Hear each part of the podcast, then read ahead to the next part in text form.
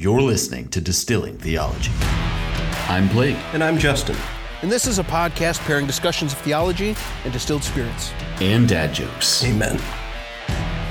What's wrong with you people? You're not David! I don't know why you're clapping. I'm talking about you. Fatality. You know, starting a podcast about theology and distilled spirits is whiskey business. I said that with a straight face. This is Distilling theology.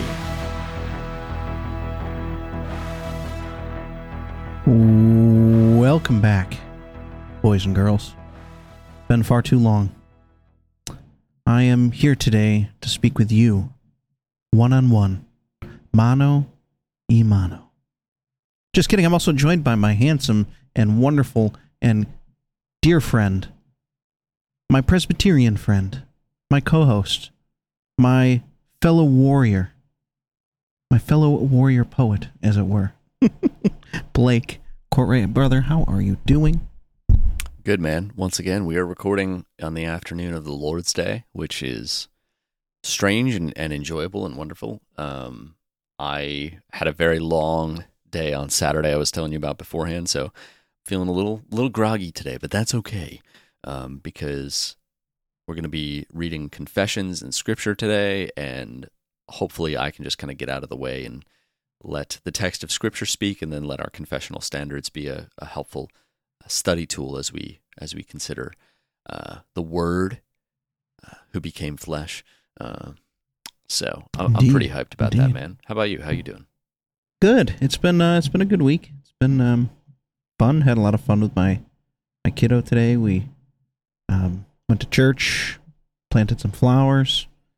Um, I've just kind of enjoyed the day, and um, yeah. Otherwise, it's been it's been a pretty good week. Um, we spoke this morning um, in church. The sermon was on Romans uh, eleven um, verses uh, eleven through fifteen. Um, 16 gets a little bit interesting, um, but good. But we uh, we decided to. My dad decided to. I say we because he and I discussed it at great length this week, going through that together. Um, but he decided to to wait to jump into 16 until next week. Um, but it was fantastic, fantastic. It's a lot of fun. Um, and other than that, I mean, it's very sunny today. It's beautiful. It You is. guys may hear the fife and drum corps playing in the background. unfortunately, that's beyond my control. Um, yeah.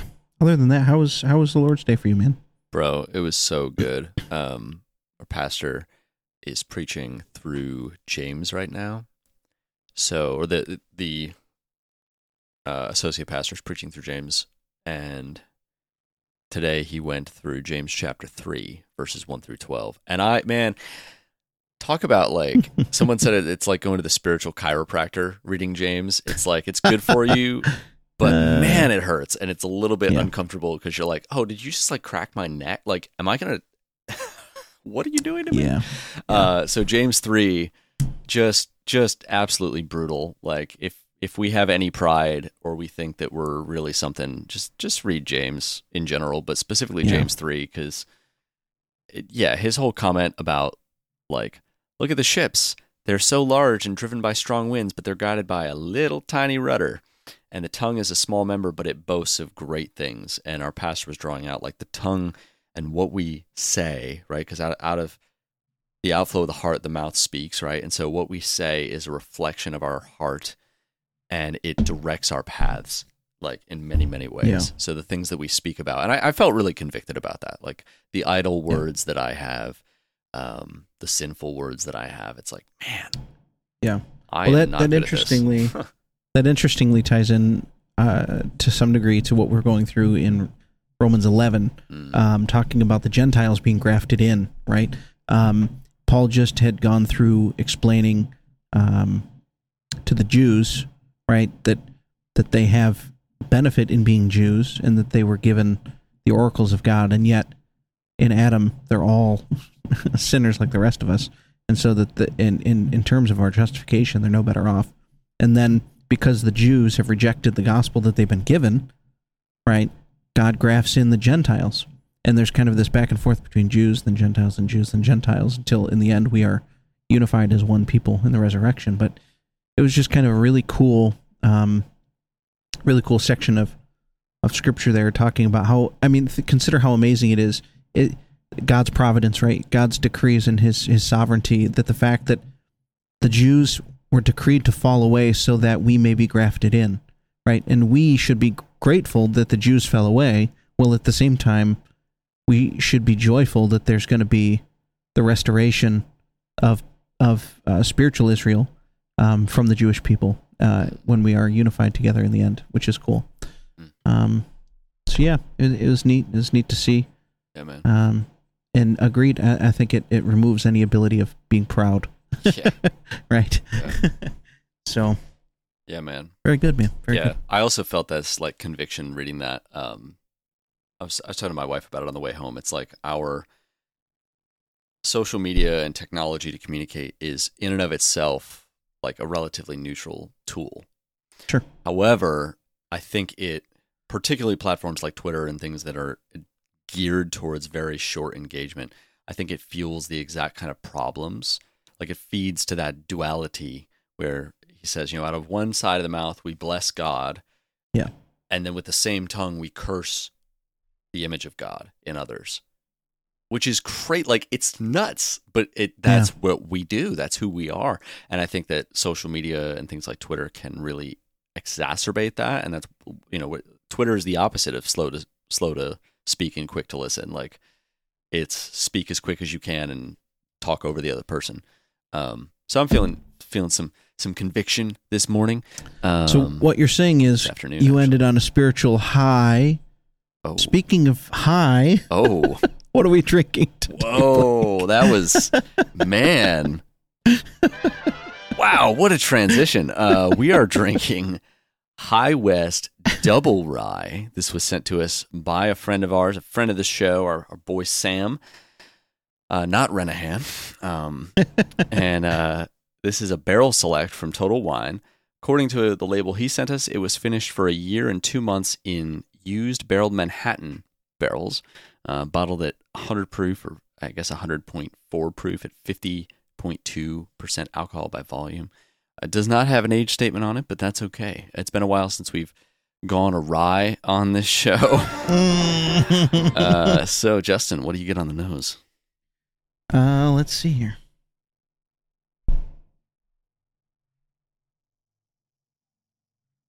Okay, well, I mean, it smells like a rye. you know, you got that rye spice, caramel. I was gonna say I get the the typical rye apples, but there's also um, Yeah, there's citrus there. there's also from the Manhattan. Um, there's a little bit more baking spice and a little bit of like stone fruit, maybe like some cherries going on. Um, more influence from stuff sitting in that Manhattan barrel. Maybe a touch of like, I don't know, not not chocolate, but maybe like cocoa. Brown sugar, maybe. Yeah, there's there's there's some darker sweetness happening there. Yeah. it's nice. I'm excited to sip this. This is pretty great. There's there's even a mild kind of alcohol burn. Yeah, I It's see not, that a little. Yeah, it's not bad, but it's No. it's it took me by surprise. Surprise. Well, on that note, uh, let's take a sip and uh, get into it. Get after it. All right. Let's do. Cheers. Folks, I wish you were on Patreon right now so you could see both of our faces when we sit. wow. Yeah, that surprised me. I got like dates and plums. That's good. Yeah, it's That's like a, it's like the caramel meets plums meets mm-hmm. citrus meets spices meets There's a lot of things happening. yeah here. dark a lot of the dark fruits uh dar- darker than than I it's not what I expected from the nose at all. Yeah, that's uh, and the the finish is long and warming. Um, Yeah. Only a hint of there's a hint of char. Yeah, and that taste in the palate afterwards is pretty pleasant. It's a little bit oaky, um, a little bit rye spicy, but predominantly it's just like a creamy mouthfeel, and I get more of that caramel after the fact, um, after the finish. That's that's really good. I want more. I like that a lot. I want more. Mm. Mm. Mm-hmm. Okay, so I get like those very crisp, slightly tart apples and the rye spice right at the front. Mm-hmm. Little oaky, and then through the middle it sweetens up with those dates and plums and brown sugar caramel. And then it finishes, it starts a little bit dry as it finishes, but then it sweetens up as as it lingers. Um, that's really good. Yeah, that's phenomenal. I like that a lot. I like that a lot. Makes me want to. I'm very pleased. Very, very pleased. Yeah, it makes me want to get Thanks, that Sam. barrel out again, and uh, Now I'm gonna go buy a bottle somewhere. gonna go spend some more money. Um, but yeah, on that note, wow. Yeah. Thanks, brother, thank for you, sending sir. that to us. Great. That was so good. I love it. Very, very good. And before we jump into the meat of the episode, I want to lead us in some prayer here from the Valley of Vision. This is, Yes. uh, I forget which edition I have, but this is on page 44, and it's titled The Love of Jesus. Let us pray. O Father of Jesus, help me to approach thee with deepest reverence, not with presumption, not with servile fear, but with holy boldness. Thou art beyond the grasp of my understanding, but not beyond that of my love. Thou knowest that I love thee supremely, for thou art supremely adorable, good, perfect. My heart melts at the love of Jesus, my brother, bone of my bone, flesh of my flesh, married to me, dead for me, risen for me. He is mine, and I am his, given to me as well as for me. I am never so much mine as when I am his, nor so much lost to myself until lost in him. Then I find my true manhood. But my love is frost and cold, ice and snow. Let his love warm me, lighten my burden, be my heaven. May it be more revealed to me in all its influences, that my love to him may be more fervent and glowing. Let the mighty tide of his everlasting love cover the rocks of my sin and care. Then let my spirit float above those things which had else wrecked my life. Make me fruitful by living to that love, my character becoming more beautiful every day. If traces of Christ's love, artistry be upon me, may he work on me, may he work on with his divine brush until the complete image be obtained, and I be made a perfect copy of him, my master. O Lord Jesus, come to me. O divine Spirit, rest upon me. O Holy Father, look on me in mercy for the sake of the well beloved. Amen. Man, that that love- uh, statement. I love that. there- Oh, there's Go so ahead. many good things in here, but that one that stood to me was uh, help me approach with deepest reverence, not presumption, but also not servile fear, but holy boldness, like having healthy, godly reverence and fear, but it's not a servile fear. And holy boldness is not presumption. I love Yeah. that so much because I think so, so often in my own prayer life, I've experienced kind of either extreme of that. And Yeah. to learn to walk as one who has been redeemed, who is being sanctified, and yet who is a sinner, who stands purely on the basis of God's grace and love. Like, oh, it's Yeah. so good. So so Well- convicting. I, I particularly love the line when it's down here. It says, I am never so much mine as when I am his, or so much mm. lost to myself until lost in him. And then I find my true manhood. hmm I love that with with with with this day and age where manhood is under attack. Yeah. and and men are mocked for merely being men. But also you have the contrast of men trying to be men without Christ. Mm and you end up either hyper machismo or super uh, effeminate.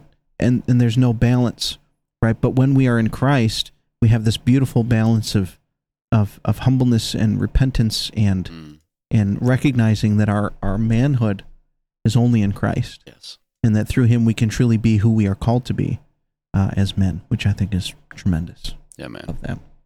Yeah, it's like that's the thing. Like you're gonna have, you know, we could talk about this in another episode. Like I think there are certain general revelation, general principles, right? Yeah. But then at the end of the day, like there are some guys that are accountants who are like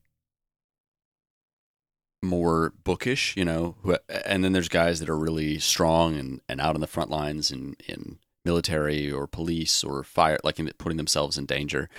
Um, and Yeah. so you have these different extremes, but yet both both of these kind of where the culture might say one or the other is better. Both men, if they are subjected to Christ, find their full identity as men in Christ, not necessarily in their vocation, right, or their dispositions. And Sure. certainly, if we have sinful dispositions, and either either that like domineering, um, you know, you talked about the the like self righteous machismo, or the like self righteous effeminacy, right? I, either extreme, we subject those things to Christ, Yeah. and ultimately we find our true expression in Christ and in His model, right? Because Christ, Christ turned over tables. Christ confronted hypocrisy with a firm Yeah. hand, but He was also gentle and lowly to those who were downtrodden and who Sure. were crushed by the weight of the law. Because he comes to those who recognize their need, right? yeah. And that's Yeah. it, you know. So speaking So of. Christ, Oh, oh, uh, we're going to continue on uh, in Christology here, Mm. talking about Christ, our mediator, Mhm. right? The one and only mediator. yes. Um, and so we decided we thought we would look at uh, at our confessions, our respective confessions, read through them, uh, and then speak uh, on them, speak from them, uh, and, and look at the scripture, some of the scripture here associated with such. Um, because again, this is a tremendously important doctrine, right? Uh, Christ being our mediator uh, is the only hope that we have. Yeah. And so getting this right is, is one of the most important um, important topics that we can discuss. So, uh, Blake, I don't know if you want to start with Westminster, and I can look at Always. London Baptist, and we will. Hey, save the best for last, and then uh, and then uh, we can compare the two. Uh, it's going to be Article, um, Yeah, chapter eight, uh, article chapter one. eight, right? Article starting at Article one. Um, Yeah, we can. it'll be start. great. I also I got bef- them both pulled up here, just for you know, my man. for Yeah, for before we even do here. that, I just want to jump into First Timothy chapter two real quick here. Sure. um, just because I think this is right. This is going to give us a framework that we're starting from Scripture and then moving into our confessions as a way to study and and I think Mm. faithfully exposit the Scripture, right? But ultimately, the confessions say, oh, and we say this every week, but like, it's so important. The confessions are really, I think, really great exegesis. I think they're biblically sound. I think Agreed. they are authoritative because they are subservient to the scriptures and because they are simply expositing what the scriptures are saying because it's not because they have any authority in themselves or the the Right. the Baptist Convention or the 1689 Baptists or the Westminster Divines have any authority in themselves. They're authoritative because they're expositing faithfully God's word. Well, this is why they start those confessions start with the Holy Scriptures, My man, my man. putting them in their own place. And so I'll start with the scripture here. This is 1 Timothy chapter 2, uh, starting in verse 1. I'm reading from the English Standard Version. The elect standard version. Yes, sir. He says, First of all, then, I urge that supplications, prayers, intercessions, and thanksgiving be made for all people, for kings and all who are in high positions, that we may lead a, a peaceful and quiet life, godly and dignified in every way. This is good, and it is pleasing in the sight of God our Savior, who desires all people to be saved and to come to the knowledge of the truth. For there is one God, and there is one mediator be- between God and men, the man, Jesus Christ, who gave himself as a ransom for all, which is the testimony given at the proper time. Now, there's a whole bunch in that text, and I just want to, and I, you know, we we've talked about verse, uh, verse four, in uh, our Calvinistic episode. So, if you want to know about Calvinism relating to uh, all people be desiring all to be saved, we could talk about that. But what's the key here, right? For there's one God and one mediator between God and men, the man Jesus Christ, who gave himself as a ransom for all, which is the testimony given at the proper time. So when we talk about our testimony, like, yeah, we have our personal stories and those are useful. But when we say we're, we're preserving by the word of our testimony, that's not my story of how I came to Christ. That's the testimony of Jesus Christ and his finished Precisely. work. Right? and so we, we we've we've fallen into that. And and I think as we reflect on Christ and our Christology, one of the one of the most beautiful things for me about Reformed theology is our high Christology. And is is recognizing whether we're we're the London Baptist or the Westminster or the Dutch, we recognize Christ as the content of Scripture. The the Logos, the Word, became flesh and dwelt Yeah. among us, right? And and how did God create, right? And by the Word. Yeah. And so Yeah. Christ is central here. The Father is glorifying the Son, the Son is glorifying the Father, the Spirit is manifest in the life of believers, conforming us to the image of Christ, glorifying God the Father and God the Son. And it's so, so good. I yeah, I, I actually, like you, I have uh, Reformed Dogmatics pulled up here. Yeah, boy. And this is just perfect timing to jump into this.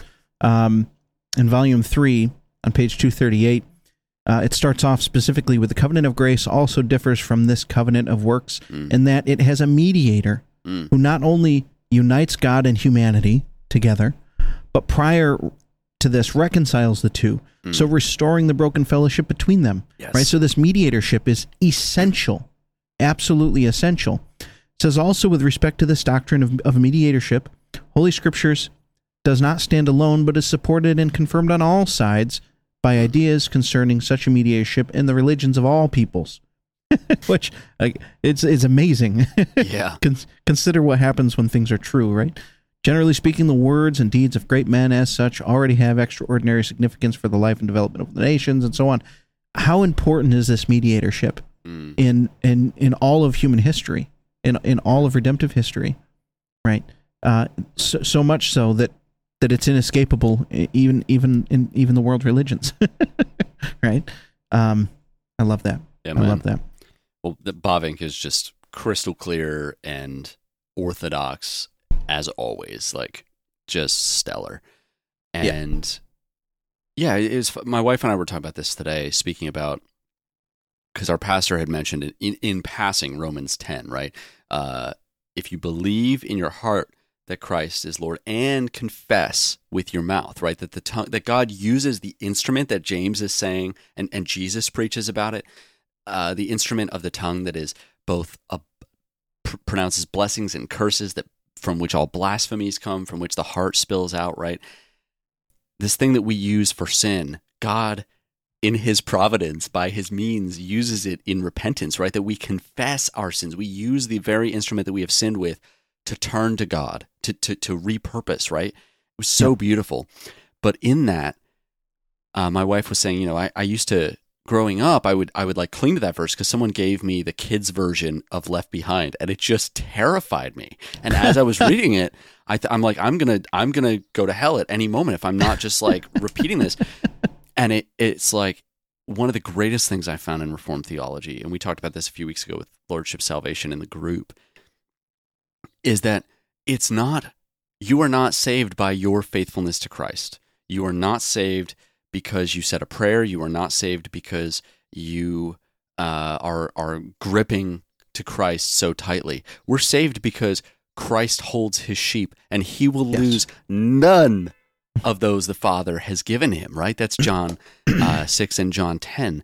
Jesus doesn't lose his sheep, and because of that, our good works flow out. Those works that we were predestined in God's love to walk in, we walk in them joyously because Christ holds us. And so, who is this mediator? Right? Let's get into it. Let's.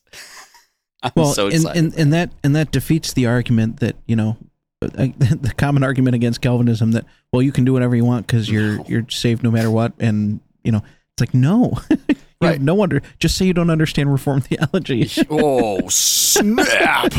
Uh, Got him. Yeah, let's let's get into these confessions. Go yeah, ahead. man. Yeah, man. That's uh that well, that's part of the beauty of having these confessional standards, right? Is then we don't have to come up with lordship salvation as a problematic, errant, works leaning way to deal with antinomianism. Yep. Right? Like these are not new controversies. Um, just go pick up the whole Christ by Sinclair Ferguson, and then pick up the the marrow of modern divinity um, to get the full story. But like, these are not new things. The church has wrestled with this, and I think come to very sound conclusions. And So let's get into that. Yeah. So this is Westminster Confession of Faith, chapter 8 of Christ the Mediator, starting in Article 1. And I'm reading this on reformedstandards.com. Plug for them. Just go over there and Dude, best get after it. best resource on on the internet. It's great. It's so good. Should be your homepage, really, after after uh, Bible Gateway. oh, You're right. Why isn't it my homepage? What the heck? I heck? don't know. What am I doing? What the Yeah, heck? what have I oh, done with my just life? the only thing is I just changed the dimensions of my browser and now I lost it. I, s- I scrolled way, Nice. way out of there. Okay, here we go. That was user user error. You know. we call that an ID 10T error. Whoa. All right, here we go. Uh, of Christ the mediator.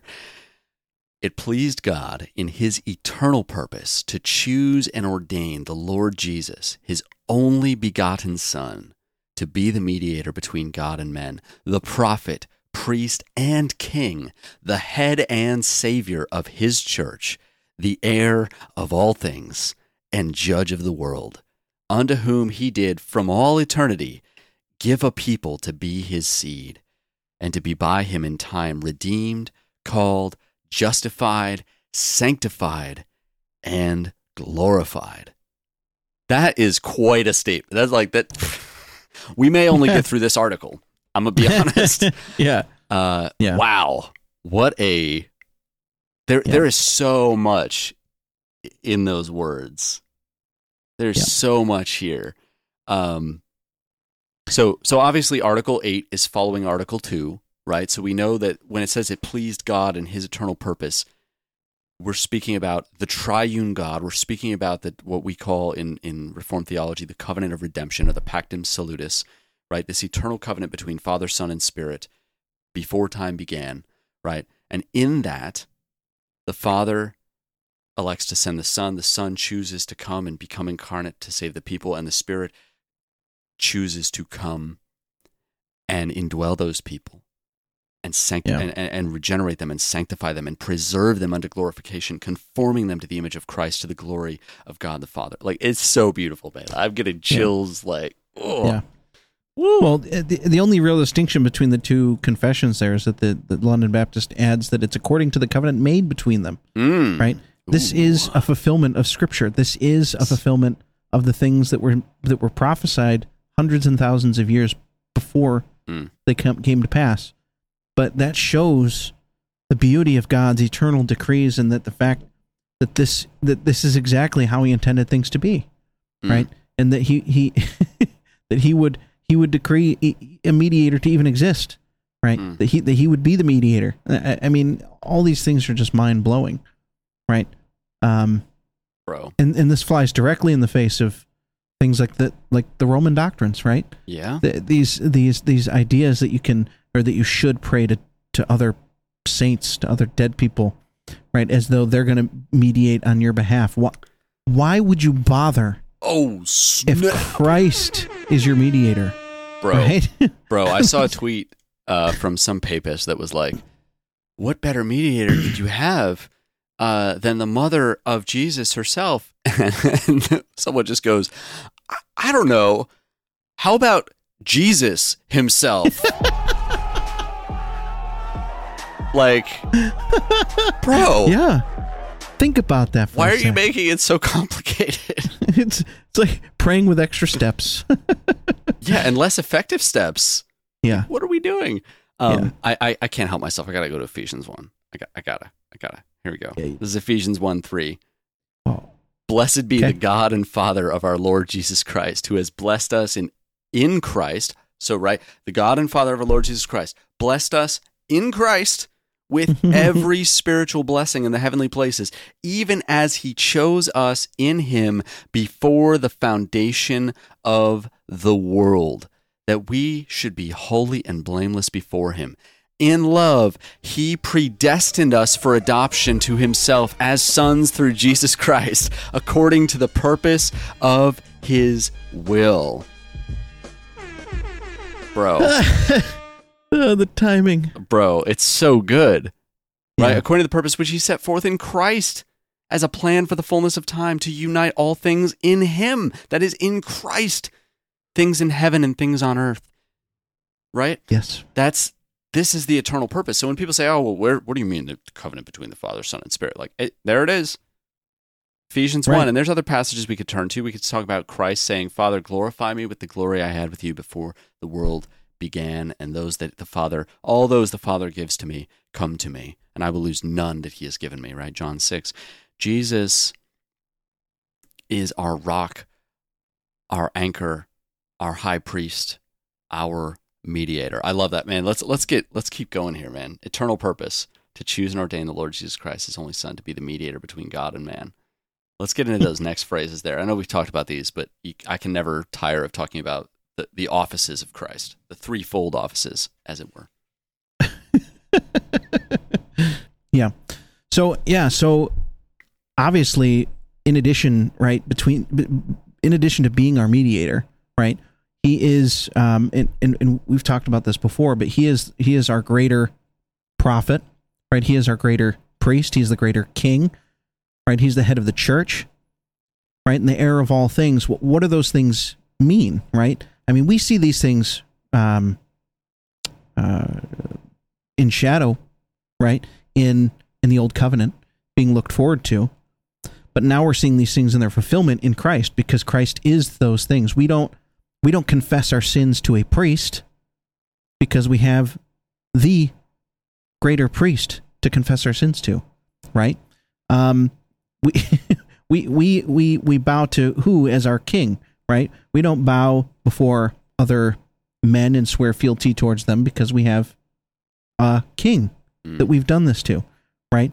Um, in in in Christ is is referred to. There's so many names that he's referred to in Scripture. Just right, the, the Son of Man, the Son of God, all these offices. Um, it's I don't know. It's mi- it's mind blowing. Bro, there's so many here. Let me let me give you this is from Wikipedia, so I know it's going to be really useful here, right? This is how you know it's good. This is how you know it's good. But like, look at this for a second, right? So names we have Jesus, we have Emmanuel. Yeah. Titles, and and this is a very short list. This list yeah, is so much longer. By the way, guys, Christ is also a, a title, yep, this right? is the way. It's not his last name. right, right. right? Right. Christ. That's that's that's who he is. He is the Christ. Well, oftentimes you may hear hear us refer to him as Jesus the Christ. Yeah. because that's what he is. Yeah. Here's this very short list, right? We have Christ, Lord, Master, Logos, the Word, Son of God, Son of Man, Son of David, Lamb of God, New Adam, Second Adam, Last Adam, Light of the World, King of the Jews, Rabbi. Mind you, he's also called so many other things. Emmanuel, God with us, right?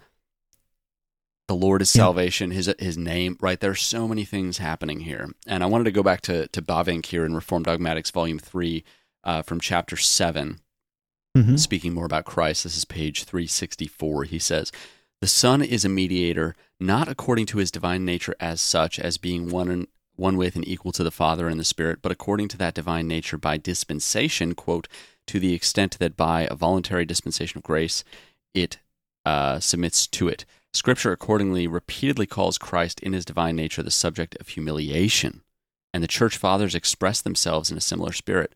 Augustine, Lombard, and Aquinas believe nothing other than that Christ was and could be a mediator, not by his divine nature as such, in isolation from his human nature, but only as the incarnate Son of God. In the end, the Catholic theologians themselves again had to defend against this view against uh, somebody. I can't pronounce that.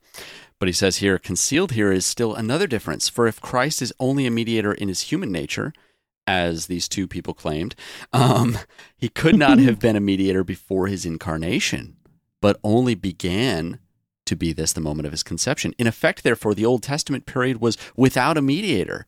But though it is true that Christ became flesh only in the fullness of time, he was chosen and appointed as the mediator from eternity. Oh man, there's so many other things happening here, but that that line right that and, that's very classic Bavinck, right? He shows the error on the one side, saying, "Oh, Christ is only a, mediator according to divinity or, or humanity," and then teaches us through it, right? It's like Christ is a mediator distinctly because of the incarnation, but it's not as though he only started mediating in the incarnation. Right, Right. Right. I mean, it, even the even the Lutherans got this right. Oh, the, we love our Lutheran I brothers. know, I'm just kidding. Bruh. But yeah, but the, and that's in opposition to the to the papists who Yeah. were maintaining that Christ was only mediator in his human nature, right? Um, but they still had to admit that Christ is mediator. I think Hmm. they couldn't get away from that. But, um, but the, but right, that's tremendously important. That this is Mm-hmm. something that Christ is has always. It's part of his nature, right? It's part of not just his human nature, but his nature as God. Um, and his nature as the Son. And speaking of that, let's get into these these three titles here, or these three offices of Christ. Which, if if you're new to Reformed theology, you may have never heard this kind of terminology before. Um, I know I I had heard some of these terms tossed around, but they didn't really have any substantial meaning. Right? I, there was no content; they were just words. But this idea that he's the mediator between God and man, the prophet, priest, and, And king. king. Uh, so we can go ahead and start to unpack those, right? What are these terms, and what does it mean for us that Christ, the son, the eternal Son of the eternal Father, is our prophet, our priest, and our king? Because obviously we have Old Testament types in human prophets and human priests and human kings, all of whom fall grotesquely short of how Christ fulfilled each of these offices. Um, let's get let's get into those a little bit. Yeah. Well, we see in the Old Covenant that he was active as prophet, priest, and king. Oh snap! right. The, the fallen world is immediately handed over to the Son as mediator. Come on. Uh, and for that purpose, for the purpose of atonement and redemption, but in the fullness of time, he who is already the mediator was made manifest in the flesh. Right. First John one, uh, and that explains why Christ's royal office stands out. In the Old Testament, he is especially sketched and predicted in his kingship with that title, especially as he acts among his people. But that kingship in, of Christ is very different from that of the earthly rulers. And remember, when Christ came, they were expecting an earthly ruler, somebody to, to conquer Rome and to reign in an earthly way. But he his kingship is greater than that. Um, right? It's prefigured in the in the theo, in the um, theocratic Davidic kingship, right? Uh, but also which which again is is different from other kings, but it's a kingship uh, in God's name, subject to God's will, designed and directed for all things to God's honor. It's not a kingship of violence and weapons. It is exercised. Well, now, granted, violence is going to come in the end for for those who hate him, but uh, but ultimately, obviously, this is a peace that goes beyond all understanding. Um, but it is exercised and governed in a very different and superior way. It rules by word, spirit, grace, and truth, by justice, righteousness. Right? This king, Jesus, this king accordingly is at the same time a prophet and a priest. Mm. His power is designed to be used in the service of truth and Come righteousness. on, bro. So, Bro. oh my gosh. yeah. Imagine a king who actually does goodness and righteousness and serves truth. Yeah. What? We Yeah. don't, the world hasn't known one like that. Like maybe, you know, you could say David, but even David committed absolutely heinous sins and Yeah. absolutely violated the law of God. Even David, even the, the man after God's heart, failed. But where David failed, his son, who is also his Lord, Jesus the Christ, succeeded. Yeah, I, I love this, man. Like, especially also noting, right, aside from Melchizedek, you don't really have a lot of pictures of priest kings. Sure. So, by contrast, in the Old Testament economy, the king and the priesthood were very distinct, and the prophets as well, mind you. But speaking of the king and priesthood, I think one of the best examples of that comes from King Uzziah, right? We remember Uzziah, uh, if no other reason from Isaiah 6, that in the year that King Uzziah died, Isaiah saw this massive, mighty vision of the Lord who is sovereign, still on his throne, even as the king of Israel has died, right? But Uzziah was overall a good king, except his pride got in his way and he was struck by leprosy because he went into the temple and tried to perform the sacrifice, because he tried to fulfill the priestly role that was designated by God in that Old Testament economy to the priests, to the sons of Levi. Right. And in violating that, the king was struck. Now, Christ fulfills both offices and the office of prophet. Right? Well, the right. prophet. yeah. Right. I was just going to say, no, no single activity of Christ can be restricted to one office. Mm. Right. Mhm. His words are a proclamation of law and gospel and point to his prophetic office. Hmm. But he speaks as having one having authority, right? And all things obey his command. And he calls himself a king, right? Pointing to his king his kingly office. Right? His miracles and signs are teaching uh, are- are- of his teaching are also a revelation of his priestly compassion, Yes. right? Because a, a priest would be in many ways like a shepherd, um, eh, in his royal in his royal power. So like it, when he acts, it's it's he's acting as prophet, priest, and king unanimously, um, and because he is those things, he can. It's not like he can escape a- acting accordingly. Right, and his um, it's also helpful here. I'm I'm going to borrow some some verbiage here, but prophet, right? The prophet is the one who brings the word of the Lord to the people, right? The prototypical Mhm. prophet of the Old Testament is Moses, right? He literally brings the word of God down from the mountain to the people. He brings the commands of God. So the prophet, and, and in the Old Testament, Tony and Jesse have a lot of episodes on this. White Horse Inn talks about this. You'll see this a lot in, in Reformed theology, and I think it's it's a good thing. The prophets are covenant. They're bringing covenant lawsuit against the people of God. They're saying, the law of God said this. You violated the law of God, and this is the condemnation God has brought against you. And here is the evidence of your sin. Repent, turn to the Lord, and be saved. So the prophet brings the word of the Lord to the people. The priest intercedes between the people and the Lord, praying for God to have mercy upon the people, interceding for them, bringing sacrifices before the Lord to pay for the sins of the people. And the king is the one who reigns over the people and who executes justice in the land, who brings justice to the oppressed, who brings justice down upon the oppressor and upon those who have sinned, right? Yeah. And Christ fulfills all three offices because in Christ, right, we have the word made flesh. We have the word, not just the word of God spoken, but the word of God lived. Right. In Christ, we have not just a priest who has to go, and this, this is Hebrews, right?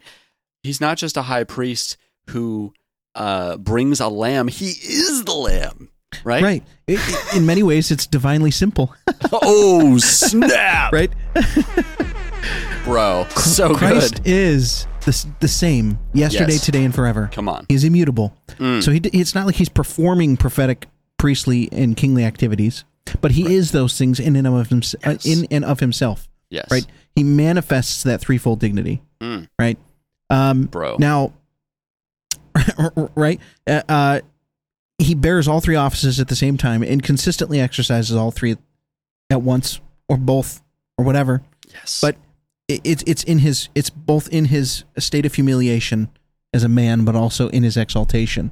Mm. Right. So you have that you have that mediatorship in those offices in his in in his humanity in his divinity, uh, Come on. as as being just who he is. Yes. Right. And and going back to Hebrews cuz I I just can't stop won't stop, right? Hebrews chapter 4 verse 14. Since then we have a great high priest who has passed through the heavens. Jesus the son of God, let us hold fast our confession, right? And so right in there, right in the book of Hebrews, he doesn't say you got to hold on you, better hold on for dear life. He's saying, look, our high priest passed through the heavens. Mm-hmm. And because we have this priest who is interceding for us, who is our mediator, cling to him, hold fast to our confession, but not because us holding fast to our confession is going to save us, right? It's because Christ has saved us.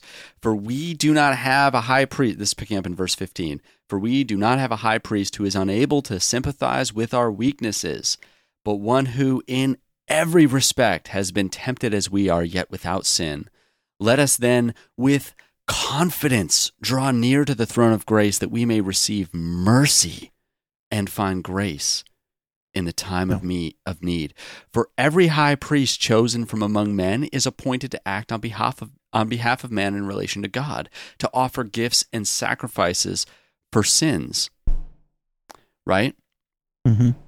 So Mhm. also, this is verse five of chapter five. So also, Christ did not exalt himself to be made a high a high priest, but was appointed by him who said to him, "You are my son. Today I have begotten you." And he says also in another place, "You are a priest forever, after the order of Melchizedek." Right? This Yeah. priest that we that Jesus in his priestly ministry And as we said, like the, he's doing all these things all the time in the essence of his being. This isn't just like something that he's stepping into. It's not a vocation that he checks in and out of, like nine to five, Monday to Friday, and then good luck after that.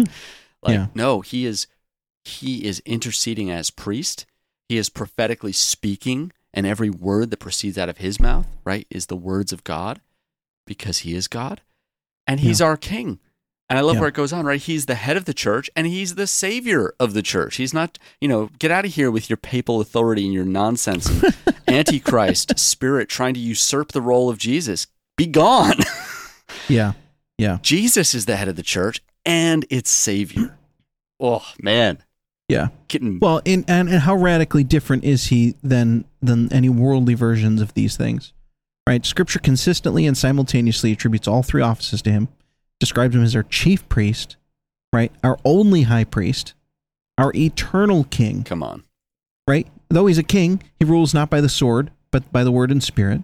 He's a prophet, but his word is power, and it really happens.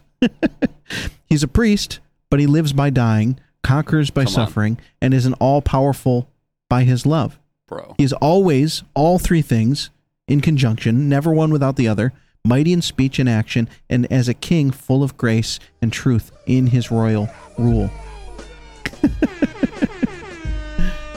I just can't stop, won't stop with these sound effects. Because uh, our prophet, priest, and king is really amazing Yeah. Yeah. In all the It's true. ways. True. Oh, man. Bro. True. Yeah, we're not getting past Article 1 today. It's just Nope. not going to happen. I was just gonna say we're already fifty minutes in here. yeah, and, and just, just warming up really here. Um, yeah, boy. He's the heir of all things, and he's the judge of the world, right? Mm, So and, and this is something that Paul draws out in the book of Romans and elsewhere. And I mean, it's throughout the text, right? But the same Christ who satisfies, right? The same eternal Son who satisfies his justice on the cross and judges righteously Mhm. is also the one who became incarnate and suffered on the cross according to his humanity, right? The person of Jesus Christ suffered on the cross for our sins and yet Christ also comes back to judge, right? If we've read Revelation, we've we've seen what John describes for us in that Christophany. Yeah. And it is Yeah. terrifying. Sure. I don't want to be on the other side of that. I want to be No. behind Christ as he walks forth because I'm found in him. I don't want to be Well, on the other end of that flaming sword. Well, but the beauty is we recognize that he justs or he, he judges justly, yes. right? He does not hold guilty Mm. the innocent and the innocent guilty, Yes. right? And further than that, he helps, saves, and recognizes the just cause of the poor and the wretched, Come on. right? Who are, though personally guilty, Mm. materially have been made right on his, uh, right under his his salvific hand. Mm. And so, right, righteousness is akin to mercy and faithfulness and truth. Yes. but it's always distinct from those things. But because he is a just judge, we can count on him uh, to keep right. Going back to the fact that he, he's our priest, prophet, and king, we can trust that what he says is going to come to pass, and that what he says is true. So, of course, we're in fear. We, we, we don't want to be on the on the side of his judging hand, Mm-mm. but we can trust that we won't be, assuming we love him. Yes. So there's great peace in that. Yeah. We should do a whole episode on just on assurance because Yeah. You know who we should have on for that? oh, I wonder who you're about to say. the guys from Assurance of Pardon. That said, I, I I jokingly threw in that little sound effect, but like, yeah, they're great, and the assurance of pardon is probably one of my favorite moments in our uh, our liturgy or the structure of our Sunday worship. Right? Yeah. we gather, we open with prayer, we open with a hymn, we all recite the Lord's prayer together collectively, and there's a time where the the, the preacher or one of the elders from the front of the church will read from the Word of God the call to repent and believe the gospel, right? From from all across scripture there are these passages, right? And so they read just read the word. And then as they read the word, then we all privately confess our sins to God and then as a congregation, we either uh, it's usually from scripture or from the valley of vision, we corporately confess our sin before the Lord. and then they proclaim from the word the assurance of pardon. And it's so Yep. good. Yep. It's so good, man. I love it.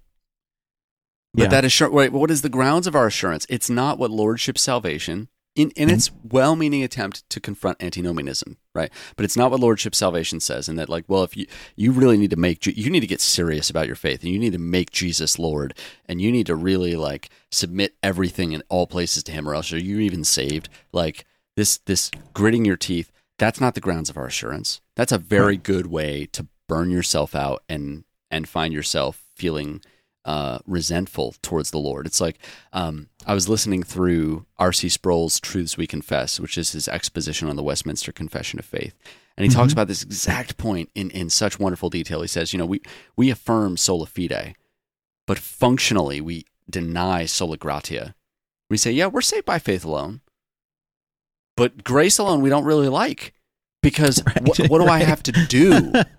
Like, Yeah. what am I doing? And we turn faith into a work, or like John Piper, uh, the Federal Vision does this, the Lordship Salvation does this. Um, the uh, and it's not to disparage people that are caught in that; it's just to confront the error here. And, and I think our confessions deal with this very well. But these movements have a tendency to put this thing on. Uh, your final justification is based on your faithfulness. No, it's not based on my faithfulness. It's based on the faithfulness of the mediator of the covenant. Right. And Yeah, we're I saved by works, but not our works. Oh, snap. right. We're found in the works of Christ. It is in union with the mediator that we have salvation. And the only reason we have union with him is because in him we were chosen before the foundation of the world, and the Spirit is working that in us. And again, that's not an excuse. We're, we we are not saying you've been saved, so it doesn't matter what you do or how you live. But what we're saying is how we live and what we choose. We can't make God love us more. We cannot. Mm-hmm. We cannot earn His grace by gritting our teeth and clenching our our fists and trying to hold on for dear life. Like Christ, Christ holds His sheep. So rejoice and walk joyously in the commands of the Lord Yeah. because right his his law is perfect his precepts are perfect i meditate on upon them right Uh, psalm go read psalm 119 Right. and pray for yeah, the your, spirit your word is like in us it's like honey on my lips. right right? Wh- wh- Why in the world would that be? Right? The Mm. pagan looks at that and says, "Rules, ew." right Right? and we look at that like God's law is amazing. It's so amazing. It tastes better than honey. yes Right? It's it's something that we strive to and look forward to and desire to do out of the out of the out of the will that we now that we have. yes Right? It's not as though we don't have will. Right? This idea is right. People hate Calvinism because they think we're robots. No, God has given us free agency. Yes. We have a we have a will to Come do on. with what we please, but we're going to do according to our nature, and we can only do that which pleases God when He has given us a new heart and a new nature, Come on. Mm. born again by the mediator who intercedes on our behalf before the Father, right? And therefore, we can freely choose to do these things, and we do so out of love and admiration and adoration for our priest, prophet, and king. Mm, come on man it's so good Yes. I just sit here all, like yeah we're this christology series is going to be going for a while because man it's so Yeah. good like Yeah. our and it touches everything right i mean we've talked about soteriology we've talked about ecclesiology we've talked about eschatology we've talked about the doctrine of god we've talked about the doctrine of the holy spirit we've Mhm. talked about so many we've talked about hamartiology the doctrine of sin we've talked about our human nature anthropology right we've, we've gone all over the board here just talking about christ and this is article one of chapter eight Yep. just introducing us to the mediator, the mediatorial work of Christ, right? But but that's it. I- I- If I could impress one thing upon everybody listening, that that has been life changing for me, literally life changing, it is when we see Christ as our mediator, and when we recognize that our union with Him is the basis of our salvation, and that it's not that it is truly saved by grace alone, through faith alone. Right? Faith is the instrument. It's the means that God is elected to use, but it's His grace, and it's in Christ alone, right? John Gerstner had this whole thing about this uh, that that I'll probably repost on the main page at some point from Reformed Thug Life where they shared it. But he talks about the Roman error, and he says, "Look, saved by grace alone, but it's by Christ alone, right? Why, because what is the basis of that? It's not as though God says sin doesn't matter and, and it's fine. No, there was a cost, a terrible cost in the death of the Son. And yet it is through his death and resurrection, through that passive obedience, through the passion of the Christ, through his suffering obedience, that we are united to him because he humiliated himself. He he chose to be incarnate to identify with us in a way that is deeper than we can ever understand so that he could save us. Right. So that He's he- like us in every way, yet without sin. Yes, he, he humbled himself even to death on a cross for our sake. right. Not because Yeah. we were lovely. We're lovely Mm. because he puts his love upon us. We are lovely because Christ has made us as the church his bride. Right. And and let's be careful not to be Gnostic, right? Right. So often people say, well, you know, there's nothing good in me, therefore I, I can never be anything good. Well, that's a tremendous different. That, that's that's Right. that's not a helpful, right? When God created everything, he made everything good. Yes. But then we sinned. It's no longer quite as good. and yet he makes us new. He's not making new us. He's making us new? He is restoring us to our place of dignity. He's restoring us to a place of of of value because of him, right? Our value is in him, but it's because of him that we have goodness. We can do things that are truly good when we are in Christ, and we can be truly good in Christ. Yes. And and that's the important distinction, right? Yes. We don't look at the material and say, "Ew, it's all it's all gross." But we can look at it and say, "Ew, it's been ruined by sin." Yes. But then we can say, "But look at what Christ is doing. Right. He's making it new and better." Well, and to those who get into weird, like problematic Christology, we go back to last week's episode about the Chalcedonian definition, right? Mhm. He is fully human. His humanity, like he has a reasonable, bo- a, a, a human body and a reasonable soul, right? He, we're not talking about some cor- some kind of like human, for lack of a better term, it's a little gross, but like meat suit being like operated by a spiritual, like he has a rational human soul. And that's part of our confession of faith because it's imperative that everything that Christ redeemed, Christ redeemed every aspect of our human nature Mm-hmm. in his incarnation. It Mhm. not just that we're now savable. It isn't just that Right. okay, well, well now we can be raised from from from death to life and eternity. It isn't just now that okay, well, well, one aspect of us. No, every aspect of humanity in Christ is redeemed because he took all of humanity upon himself by taking a full, true human nature. Yes. And I love this. We were talking about um, him coming back to judge the world. I just have Revelation 19 pulled up here, 11.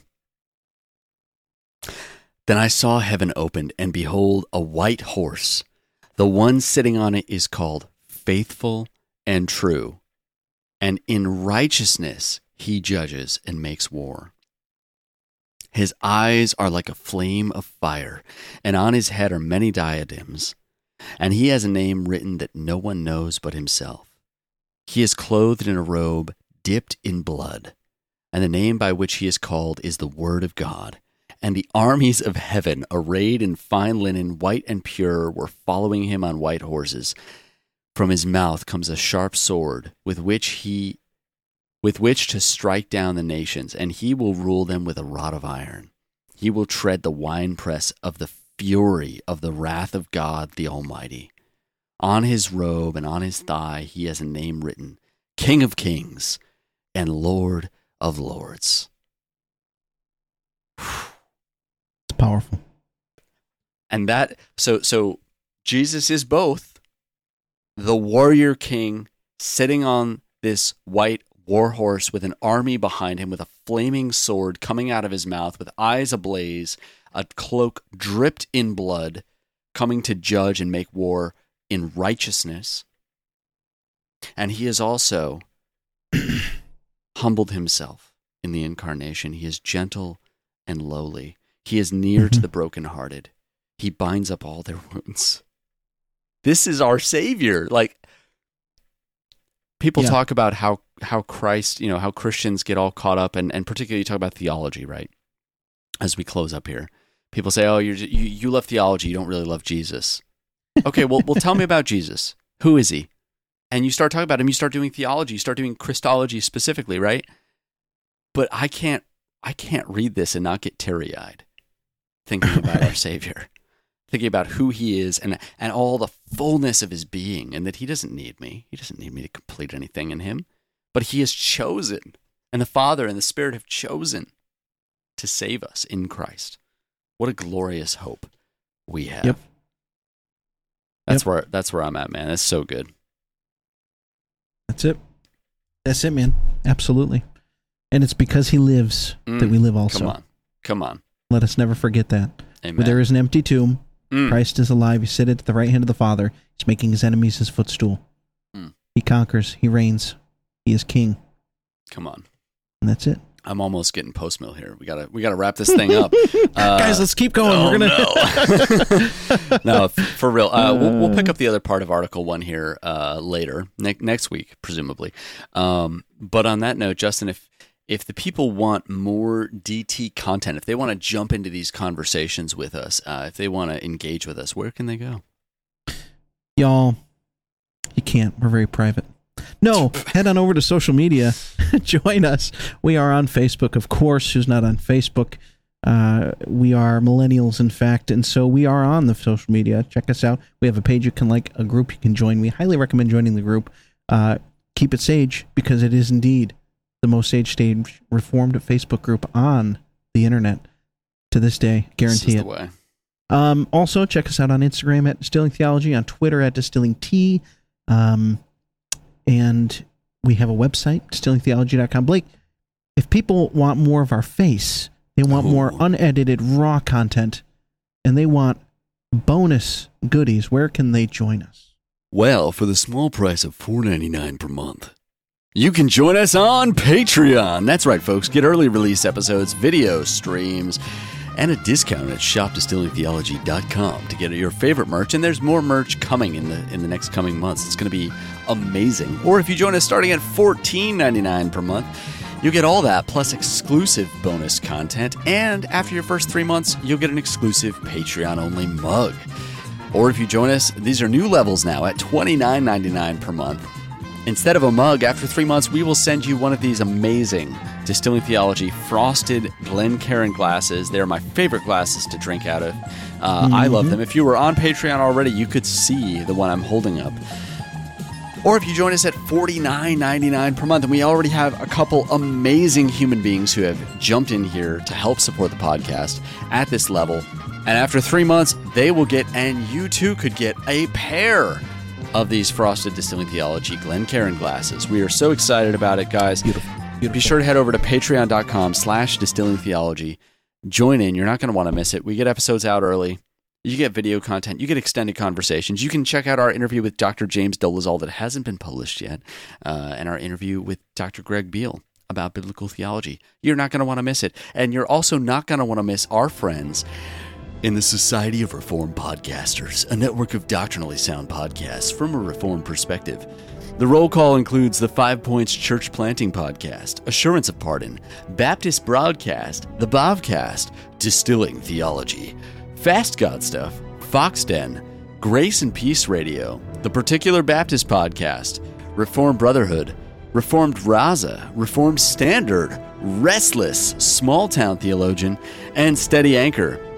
If you want to get an endless stream of Reformed confessional podcast content, head over to reformedpodcasts.com. There is an S on the end of that. You're not going to want to miss it, guys. There is so much good content. Go ahead and smash that subscribe button, and you will be instantly inundated with the back catalog of all of those shows that we listed. It's so good. It's amazing. We're happy to be there, and uh, we're happy to be contributing uh, to a great brotherhood there. And, uh, you know, it's super good. The music's getting back up, so I'm going to turn that down because it's time for us to end this show. But, guys, it's been so fun. Excited to continue talking about Christology next week. But until then, guys, whatever you do, Whether you eat or drink, do all to the glory of God. soli Deo Gloria.